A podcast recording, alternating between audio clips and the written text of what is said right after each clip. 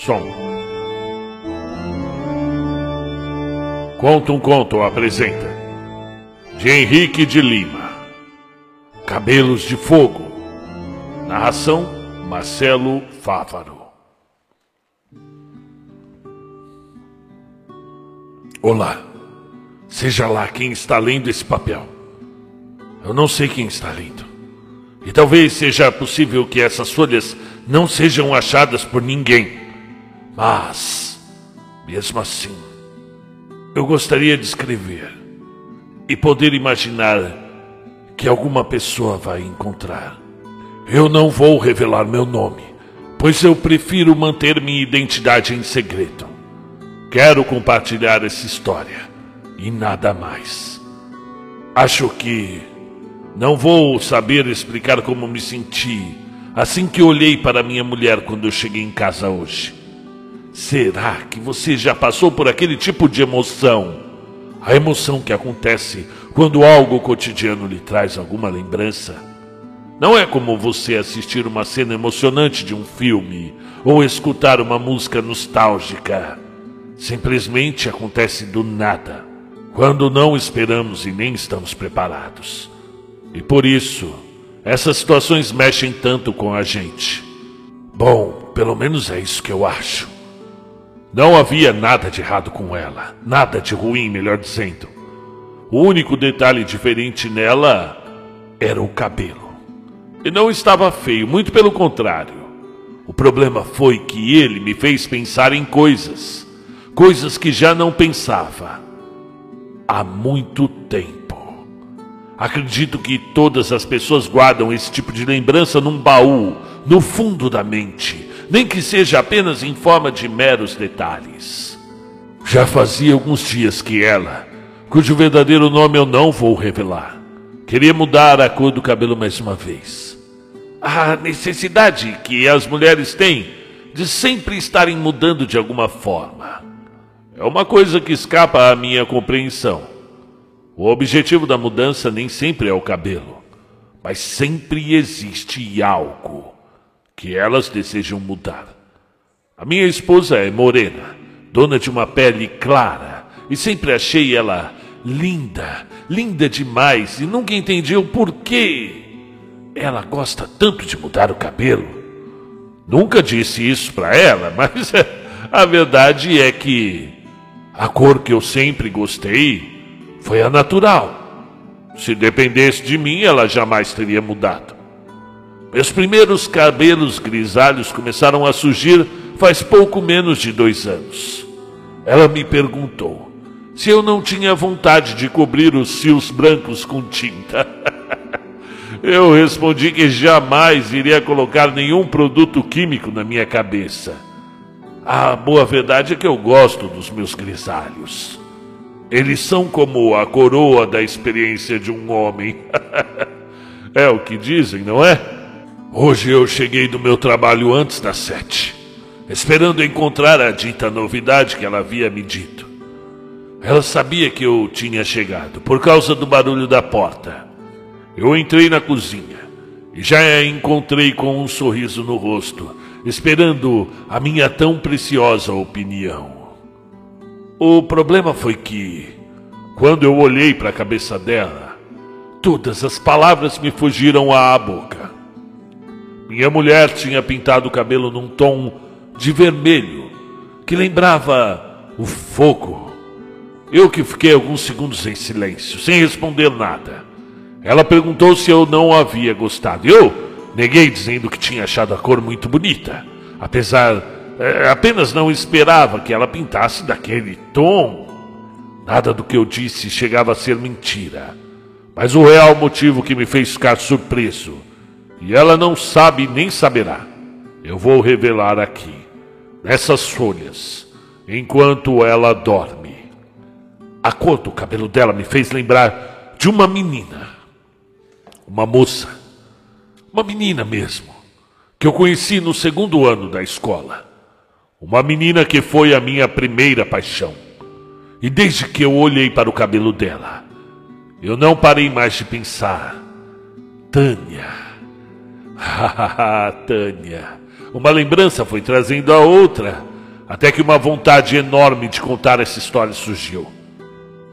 Pode parecer incrível, mas durante a maior parte do tempo, eu nem soube o nome dessa menina. Sempre que eu pensava nela, na minha mente, a chamava de cabelo de fogo. eu tinha sete anos na época. Estava no segundo ano do ensino fundamental no colégio onde estudava, no interior de Santa Catarina. As turmas naquela época não eram divididas em duas, pois a quantidade de alunos era bem menor do que a de hoje em dia. Cada ano tinha uma turma. Mas a Tânia era um ano mais velha do que eu, por isso não estudávamos juntos. É claro que eu não sei dizer o dia exato em que a vi pela primeira vez, nem como foi, se fazia chuva ou fazia sol. Mas eu lembro do momento em que comecei a olhar e pensar nela de uma forma diferente. O rosto dela era lindo e angelical, imaginem. Ela usava um óculos cor-de-rosa que era pequeno, mas bem chamativo. E claro, os seus cabelos vermelhos foi a primeira pessoa que eu vi com aquela cor de cabelo. E se por acaso eu já tivesse visto alguma mulher em algum lugar com o mesmo cabelo, isso não ficou registrado na minha memória. E certamente, jamais havia visto uma pessoa da minha mesma faixa etária com aqueles cabelos rubros. Desde a primeira vez que eu a notei, comecei a ficar fascinado por ela. E é claro que não a olhava de uma forma sensual, nem nada do tipo. Eu tinha sete anos. Eu olhava para ela como se olha para uma bela pintura, feita por um artista habilidoso. Os cabelos eram o traço principal, mas o rosto dela também mexia muito comigo. para mim era quase impossível não olhar. Eu acho que quase todas as pessoas, ainda mais os homens, já passaram por alguma experiência parecida em algum momento da vida. A experiência de ter alguém que é alvo, alvo dos seus olhares constantes e sem nenhuma razão lógica. Nos primeiros dias não fiquei tão impressionado assim. Achei que logo iria passar. Já havia tido sensações parecidas, mas não iguais, e sempre com mulheres mais velhas. Mas não com uma menina aparentemente comum com ela era diferente. E mesmo hoje, com 36 anos, não consigo encontrar uma explicação para o que eu sentia. E talvez a verdade é que não exista nenhuma explicação. Esse tipo de sentimento simplesmente acontece. E ponto final. A vontade de olhar para ela a todo momento não passou. E em vez disso, foi cada vez se tornando mais forte. Não demorou para que eu decorasse todos os traços do rosto dela. Eu acordava de manhã, ia para a escola apenas pensando em olhá-la. Durante o hino e as orações, enquanto todos estavam olhando para frente em posição de sentido, eu tentava desviar o olhar e observá-la de canto de olho, e algumas vezes eu dava sorte dela estar numa coluna perto da minha. Desde que eu entrei na escola, eu tinha o costume de me sentar onde os alunos e professores chamavam o Muro das Bandeiras. Se tratava de uma pequena área murada, com mais ou menos dois metros, onde ficavam os mastros da bandeira do Brasil, do estado de Santa Catarina e do meu município. Eu ficava sentado ali, todos os dias durante o recreio. Antes que eu pudesse me dar conta, aquele lugar havia se tornado o meu observatório da Cabelo de Fogo. Esta se tornou a minha rotina. E assim foi, por meses. Não demorou muito para que eu começasse a achar que o que eu sentia por aquela menina era amor. Aquele sentimento que os adultos viviam falando nos filmes, nas novelas. Mas era muito mais complicado. Era muito complicado para ser entendido por uma criança. Mas, por mais criança que eu fosse, Cheguei à conclusão de que estava apaixonado por ela. E se estava, então, tinha que tomar essa atitude. O problema é, eu não tinha ideia do que fazer. Ou como fazer. Não era por falta de coragem, nem por medo do que acontecesse. Eu era infantil demais para me preocupar com esse tipo de coisa. Eu era só uma criança enfrentando seu primeiro grande dilema da vida. e eu não fiz absolutamente nada. Apenas continuei olhando para ela todos os dias. Observei atentamente até começar a aprender a decorar os seus trejeitos, a sua maneira de andar, como mexia os braços, o que cada expressão em seu rosto representava. Eu queria falar com ela, meu Deus, como eu queria falar com ela. Você que está lendo isso, não tem noção de como eu queria chegar perto dela e dizer alguma coisa. E toda vez que eu pensava em alguma forma de tentar me aproximar, o resultado era o mesmo: total frustração. Eu acho que a verdade é que jamais teríamos trocado uma palavra se não fosse por causa de um pequeno livro de colorir. Eu adorava aqueles livros. Eu insistia para que minha mãe comprasse todo dia 15. É, é fato da minha infância, que ainda me lembrou até hoje. Eu sempre os levava para a escola durante uns dois dias. Deveriam ser os, alguns únicos momentos em que eu não tinha a minha atenção voltada para cabelo de fogo. Eu não era o único aluno que sentava na mureta das bandeiras. Sempre haviam duas ou três crianças ali junto comigo, e é óbvio que eu não que não havia silêncio como no recreio de qualquer escola. É comum se escutar o barulho de centenas de crianças. Por isso não achei estranho a pergunta que eu ouvi, até levantar a cabeça e ver de quem se tratava. A voz era delicada e infantil. Perguntou se a revista daquele mês ou era do anterior. Eu olhei para cima e vi que a dona da voz era ela. com os seus lindos cabelos vermelhos.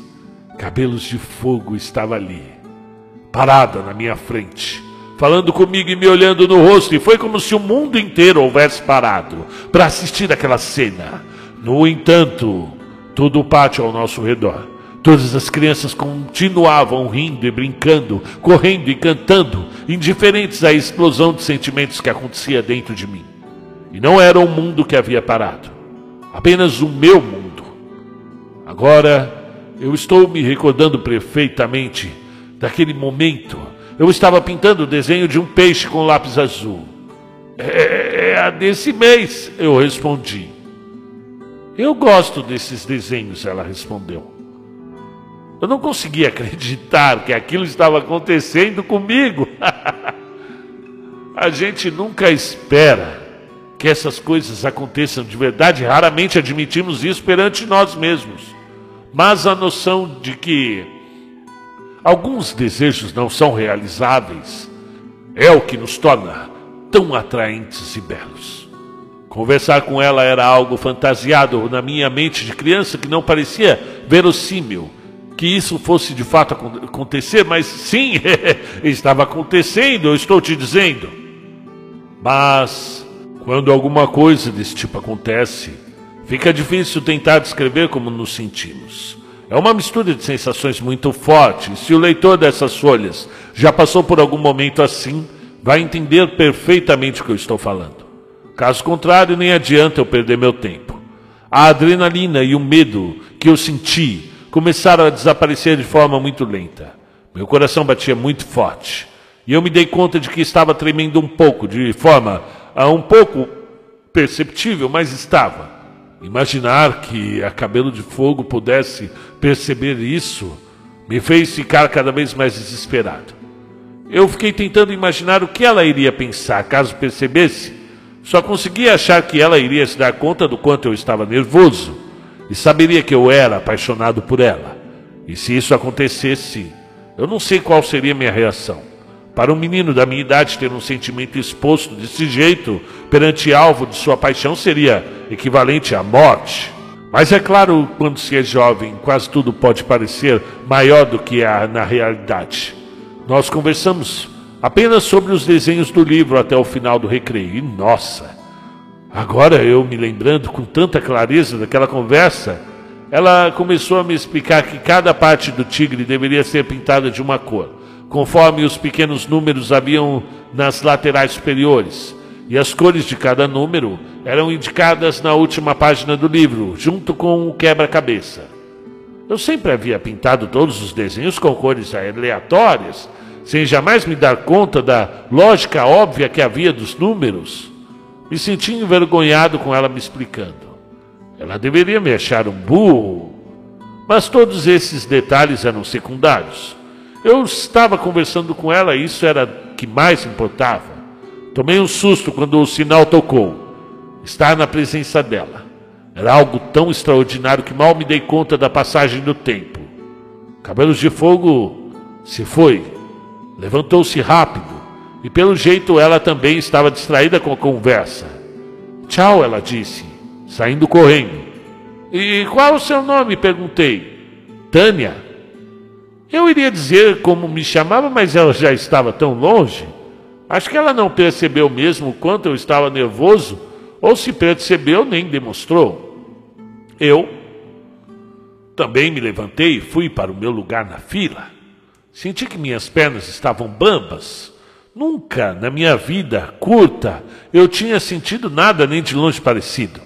Fiquei procurando por ela no meu lugar da fila, olhando para a multidão de alunos. Eu já sabia de cor o lugar dela, e depois de tanto tempo a observando. Mas nesse dia, para minha surpresa, para minha surpresa, quando a vi, notei que ela me olhava de volta. E ela me deu um sorriso e abanou. Eu quase fiquei petrificado assistindo aquela cena e durante um intervalo de 20 minutos eu havia conversado com a Cabelo de Fogo, descoberto seu nome e recebido um aceno e era tudo isso muito surreal. E quando eu disse que meu nervosismo começou a passar aos poucos, não entenda que quem estiver lendo, que levou uma hora ou duas. Eu fiquei sob o efeito daquela conversa durante todo o, o restante do dia. Meio-dia, quando o sinal tocou para a saída, minha mãe estava me esperando no portão como de costume. E no caminho até chegarmos em casa, ela disse que eu estava muito calado e pensativo. Perguntou-me se havia acontecido alguma coisa. Eu disse que não. Era o tipo de conversa de um que nem um menino de sete anos quer ter com a mãe. O restante do dia passou normalmente, com a exceção de que eu repassei a conversa de Tânia na minha memória incontáveis vezes até eu dormir. Continuei repassando, e quando acordei estava feliz. O tipo de felicidade que é típico de quando acordamos. A manhã estava bonita, ensolarada, com algumas nuvens brancas, mas nada que indicasse mau tempo. Tomei meu café e vesti meu uniforme. É óbvio que a minha alegria vinha do que tinha acontecido no dia anterior. Diferente de antes, eu podia me lembrar da conversa com ela sem o nervosismo do momento. Infelizmente, na minha opinião, aquilo não iria voltar a acontecer. Tinha conversado com ela uma vez e seria só isso. Seria querer demais achar que a cabelo de fogo, a Tânia agora, como era o seu nome, se sentasse ao meu lado de outra vez. Algo assim poderia acontecer, mas em raras ocasiões. Jamais poderia se tornar rotina. É assim que uma mente de criança funciona. Embora ela enxergue o mundo de um ponto de vista microscópico, acredito que o pouco que ela consegue aprender enxerga muitas vezes de forma muito mais clara do que a visão dos adultos. Tive a impressão, já no portão da escola, de que ela também estava feliz naquele dia. Me lembro de que ela falava muito, mas não prestei atenção na maioria das coisas que ela disse. Só pensava na Tânia. Procurei, procurei-a antes de cantar o hino, mas não a encontrei, porque tinha muita gente na frente. Dentro da sala de aula, tudo normal. Também não prestei atenção em quase nada que foi dito pela professora. Mesmo que eu e ela não fôssemos conversar de novo, eu queria poder procurar e ver ela de longe, pelo menos. Tudo voltaria a ser como antes.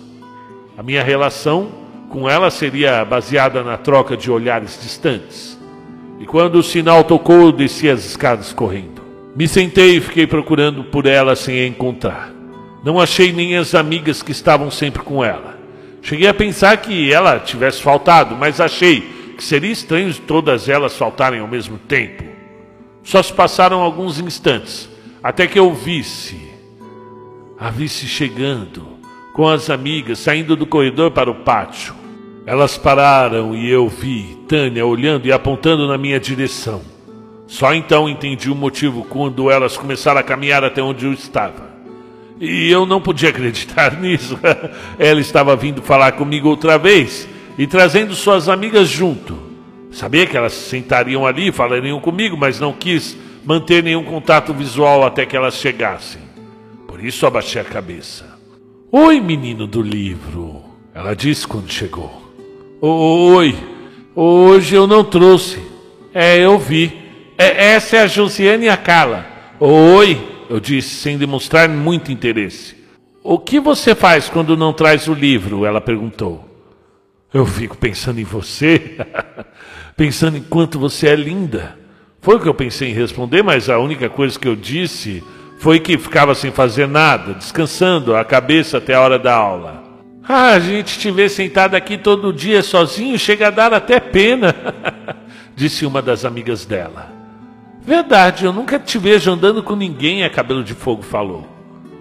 Na época não me dei conta disso, mas hoje, já adulto, enquanto repasso esses acontecimentos, eu não consigo deixar de perceber que, se ela disse isso, então é muito provável que ela também me observasse. Quem sabe, quem sabe. Durante todo o tempo em que eu reparava nela, ela também estivesse reparando em mim. E talvez seja verdade, mas não tenho como ter certeza. Nunca vou saber se ela se aproximou de mim de caso pensado, ou apenas por uma circunstância de momento, depois de ver aquele livro na minha mão. É que eu gosto de ficar sozinho, respondi, me sentindo um pouco envergonhado. E era verdade. Eu ainda gosto de ficar sozinho hoje. São raras as ocasiões em que tenho a oportunidade, mas acho ótimo ter um momento sem ninguém por perto, para poder refletir nos meus próprios pensamentos Infelizmente, para um adulto casado, ter momentos assim é quase impossível. Mas acho que raridade só aumenta o valor. Elas riram enquanto eu dizia. Não sabia se estavam rindo de mim ou para mim. Eu só sei que parecia divertida a situação. Ficamos ali até o final do recreio. De algum jeito, eu sabia que tudo havia mudado. As coisas estavam diferentes. Eu não havia sentido o mesmo nervosismo da primeira vez. Agora tudo havia soado bastante natural e comum. Não havia conversado com o cabelo de fogo, e sim com a Tânia, a menina que estudava na mesma escola que eu. Mas meus sentimentos por ela continuavam ainda os mesmos. Tudo parece muito grande no começo e vai se tornando pequeno com o passar do tempo. Porém, eu compreendi outra coisa. O que tinha acontecido ali não fora apenas uma conversa de alguns minutos entre amigos alunos da mesma escola. Aquela conversa tinha aberto precedentes maiores. O fato dela ter ido sentar-se ao meu lado da segunda vez e ter trazido algumas amigas era sinal claro que aquilo iria se repetir outras vezes. Era isso que, que eu pensava e foi isso que aconteceu. No dia seguinte, sentaram-se as três ao meu lado outra vez. O assunto já não era mais o livro mas temas aleatórios. As perguntas foram se tornando mais pessoais. Descobri o nome dos pais delas e elas dos meus.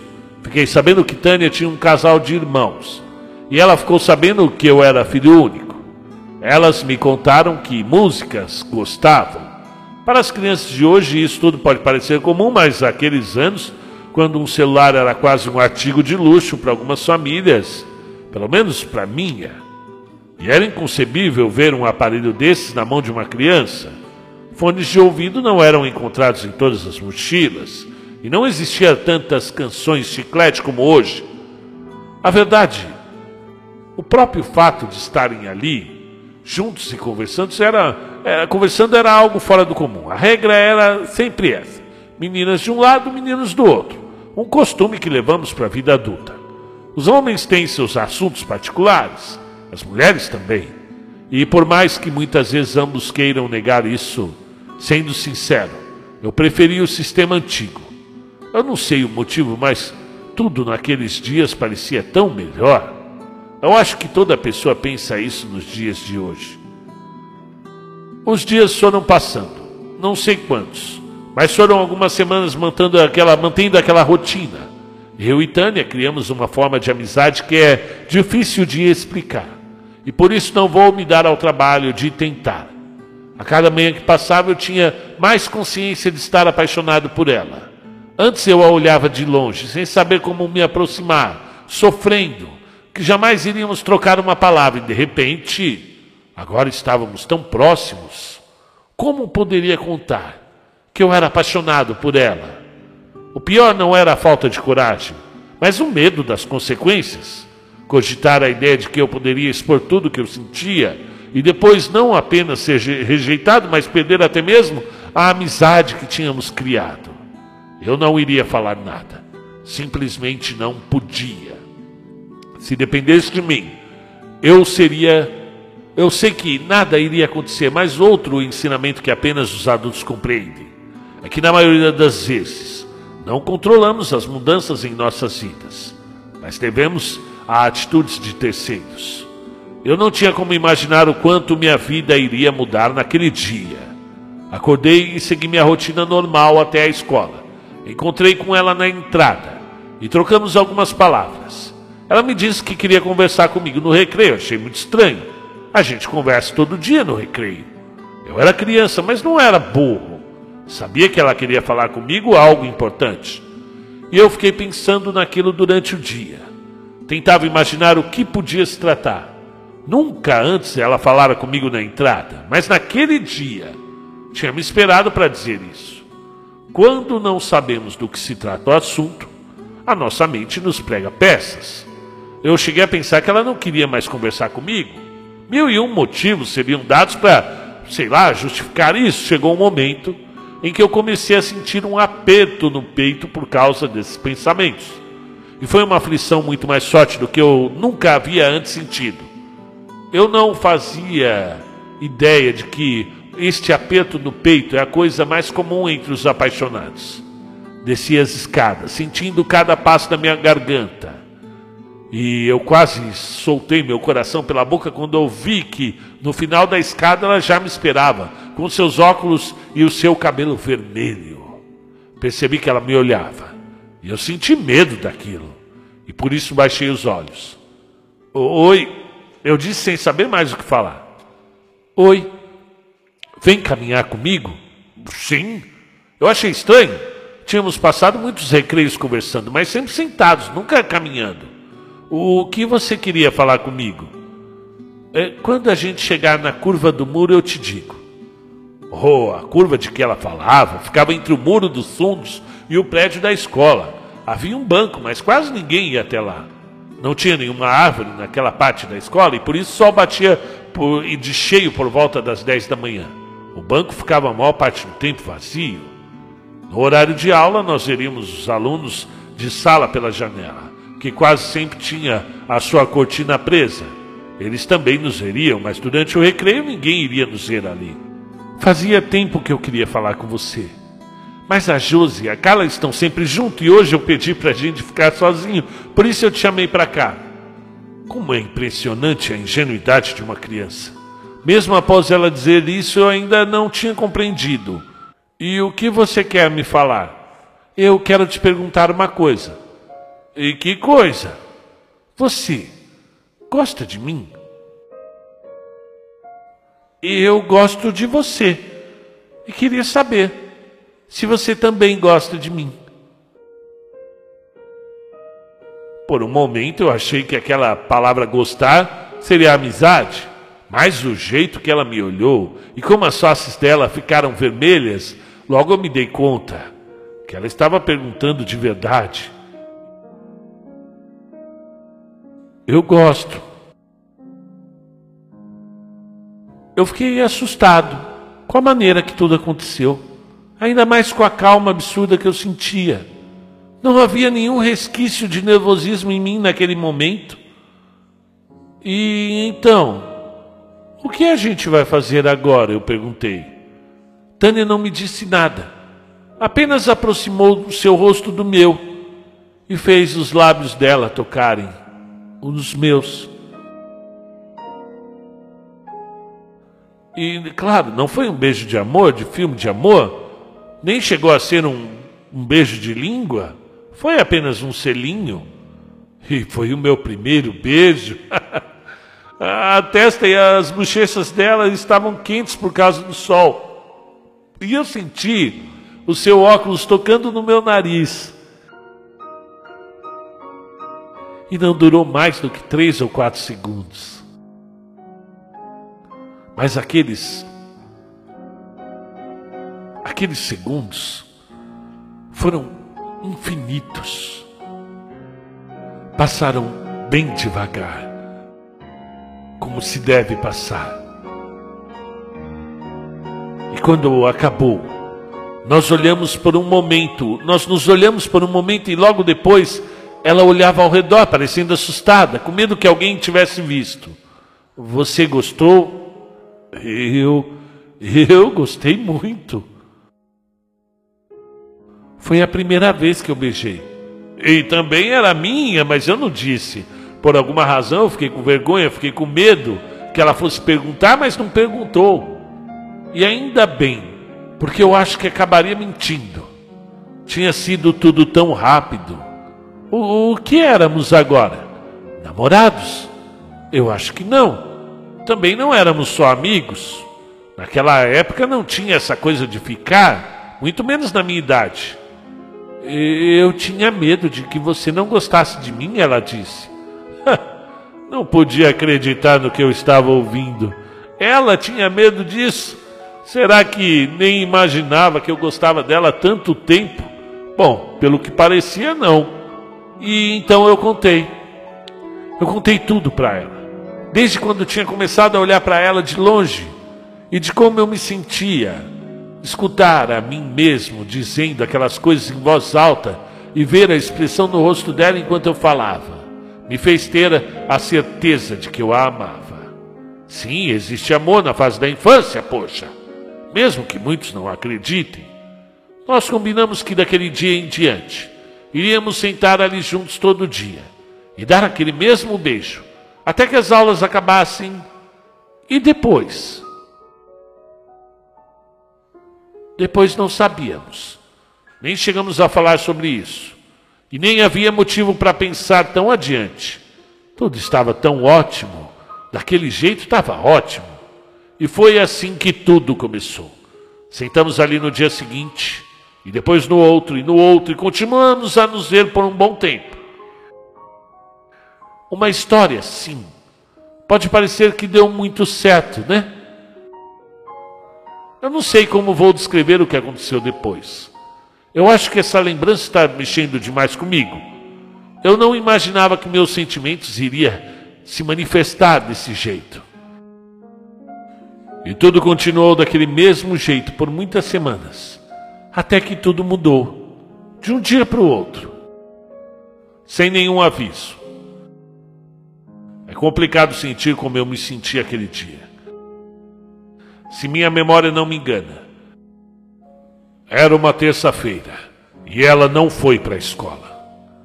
É claro que eu fiquei triste quando percebi, mas não me preocupei. Ela não costumava faltar. Mas isso não era o fim do mundo. Qualquer coisa poderia ter acontecido e talvez ela até estivesse doente. Achei que fosse mesmo um caso de doença, quando no dia seguinte ela também não veio. E também não veio no próximo. E continuou assim. Eu queria perguntar para uma das amigas dela o que tinha acontecido, mas sem Tânia junto, elas não chegavam perto de mim. E desde que eu e ela tínhamos começado a andar juntos, as três haviam se afastado. Eu não queria ir atrás delas e. Bom, eu fiquei sabendo através de um comentário solto ao acaso, enquanto duas professoras passavam no corredor. Desculpe-me se a tinta da caneta ficar borrada a partir daqui, porque, sinceramente, algumas lágrimas teimam em cair. Um um acidente. Um acidente havia acontecido. E, e uma aluna havia sido a vítima fatal. Elas não falaram o nome da aluna, mas mesmo assim que eu ouvi, eu soube que se tratava dela. Não podia ser outra pessoa. Você que está lendo isso pode achar estranho, mas eu não, não sofri com a notícia. Não naquele dia. Fiquei apenas sem reagir. Eu acho que a minha mente não conseguia processar. O que eu me lembro é que naquela mesma noite eu fiquei doente. Eu caí na cama com uma febre muito forte. E eu não estava nem resfriado, mas simplesmente adoeci. E se é que foi mesmo uma doença? Eh, talvez tenha sido uma reação física ao choque. E nem meus pais, nem os médicos entenderam o que estava acontecendo comigo. Eles não sabiam nada sobre a cabelo de fogo o que tinha acontecido com ela. Eu permaneci naquele estado três noites seguidas. Até na quarta, a febre começou a aumentar. E minha mãe conta que num determinado momento, minha temperatura chegou aos incríveis 41 graus. Os exames que fiz não demonstraram nada de conclusivo. Eu apenas tinha ficado com uma febre muito alta, sem nenhum motivo aparente. Eu não conseguia nem beber e nem comer durante direito durante aqueles dias e meus pais falavam que a situação, caso não melhorasse até o dia seguinte, eu teria que ser internado. O médico chegou a pensar que eu estivesse com alguma doença, desconhecida, claro. Eu tinha delírios durante a febre. E eu me lembro de que via anjos voando no meu quarto. Eu não sei bem se eram anjos, eram bebês com asas que olhavam para mim, e o olhar deles era assustador. Como não como fosse algo maligno, mas talvez intimidador, a palavra certa. Eles ficaram no meu quarto, impedindo que a mulher de vermelho entrasse. Essa figura ficava sempre do lado de fora da janela querendo entrar. Ela queria me tocar, mas a presença deles impedia.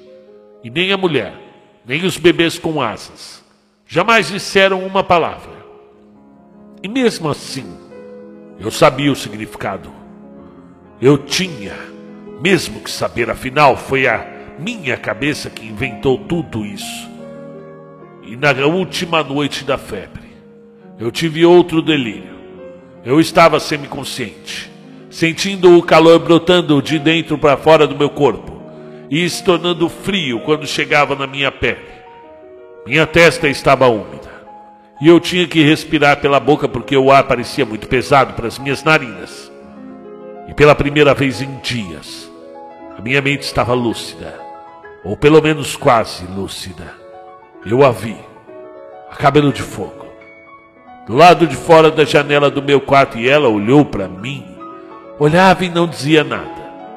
Mas na minha cabeça, eu sabia que ela estava me chamando exatamente como acontecia com as outras alucinações.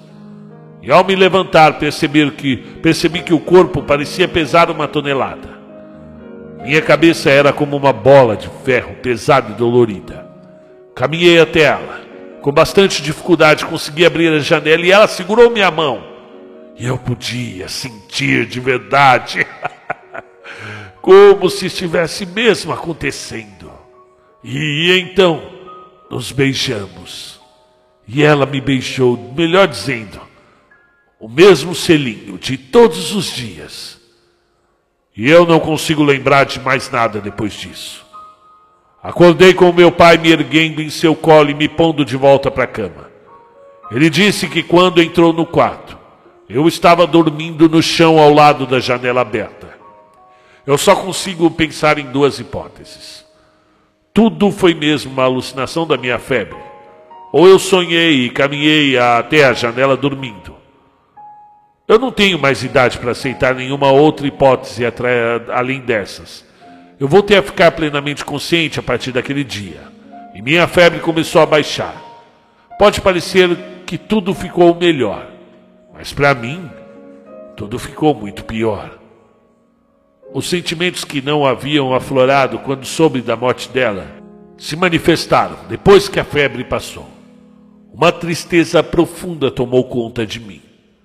Eu acho que nunca mais na vida, até o momento em que eu estou escrevendo, eu me senti tão triste. Logo eu estava indo para a escola outra vez. Voltei a me sentar na mureta das bandeiras. exatamente como antes. E algumas vezes eu corria os olhos por todo o pátio da escola procurando pela cabelo vermelho, mesmo sabendo que não a encontraria. Eu me lembrava dela caminhando e conversando com as amigas. Lembrava-me de como ela ria e como mexia os braços quando caminhava ou falava. Cheguei a ver as amigas dela olhando para mim, como se eu as fizesse lembrar de Tânia. Eu sempre acabava pensando no dia em que ela tinha sentado ali ao meu lado pela primeira vez. Eu sentia vontade de chorar, mas eu não chorava. Mas hoje, agora, agora eu choro.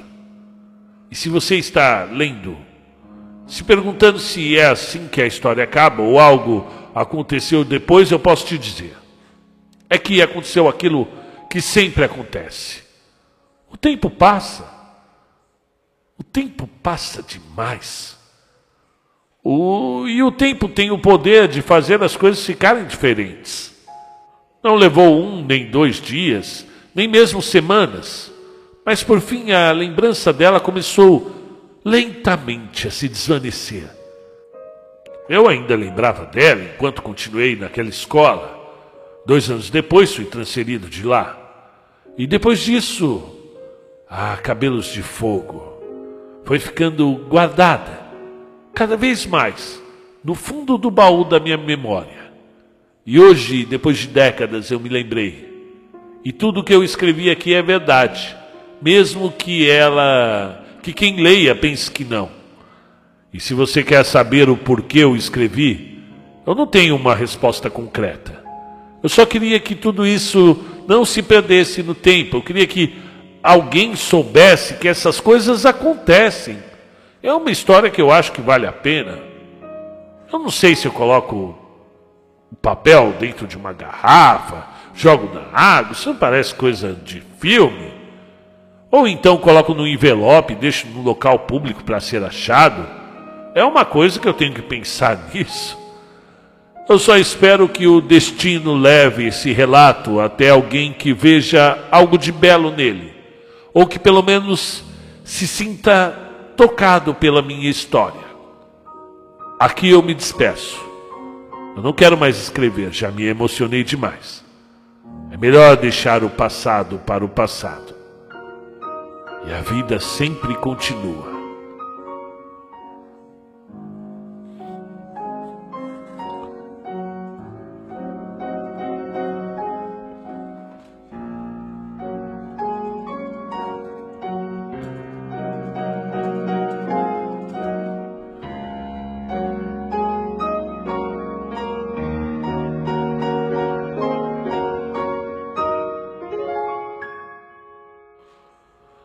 Muito bem, sejam bem-vindos ao canal Conta um Conto. Inscreva-se aí, dá um like que dá trabalho de fazer esses vídeos para vocês.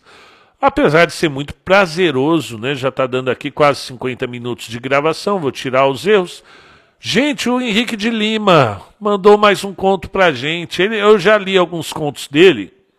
Um foi o, o Na Noite das Estrelas, que eu lembro muito bem, uma história de abdução muito interessante e até divertida. Eu achei realmente muito legal esse Na Noite das Estrelas. Coloca lá, Henrique Alves, Na Noite das Estrelas, conta um conto, que é o conto 225 da gente.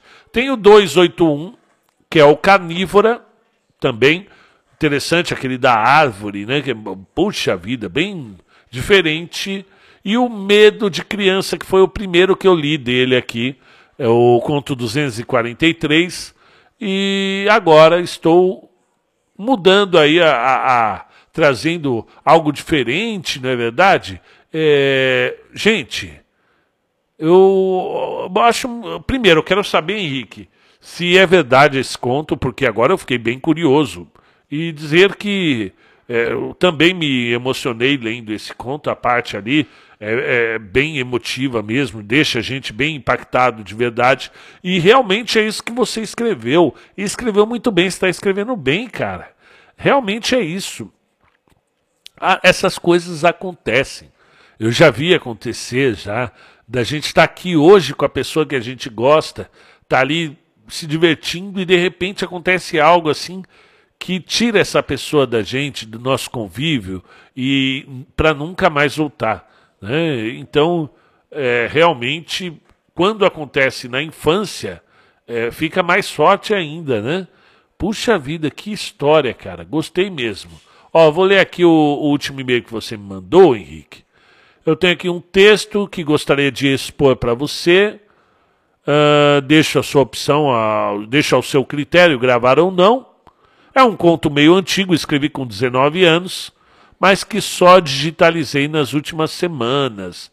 Ah, interessante, viu, Henrique? Você tem 36 anos mesmo, como está aqui no canal, né? Eu, porque eu não tenho você em nenhuma rede social. Uh, adiciona a gente lá no, no, no, Instagram, conta um conto, Fávaro, e vamos trocar mais, mais ideias. Eu gostei desse seu conto. Eu tinha deixado, eu já tinha ter lido ele já há alguns meses, porém é, é, é um conto de 20 páginas, então eu preciso de um tempo, né? E agora nessa quarentena eu estou conseguindo tocar alguns projetos, ok? Aqui de dentro de casa. E eu queria parabenizar aqui, trabalho interessante, claro, né? É, é, é a sua linha de escrita, né? Igual o, o medo de criança, né? Ah, se prolonga, se prolonga, né? É, tem hora que fica até né, um pouquinho prolongado demais, dá para dar uma reduzida, mas nesse caso aqui precisava realmente prolongar para atingir o, o grau de, de, de, Mandou bem, é isso aí, cara. Um grande abraço a todos vocês. É, estamos aqui gravando hoje no dia 25 de março de 2020 em plena quarentena. Se você tiver a oportunidade de ficar em casa, é importante que fique, não é?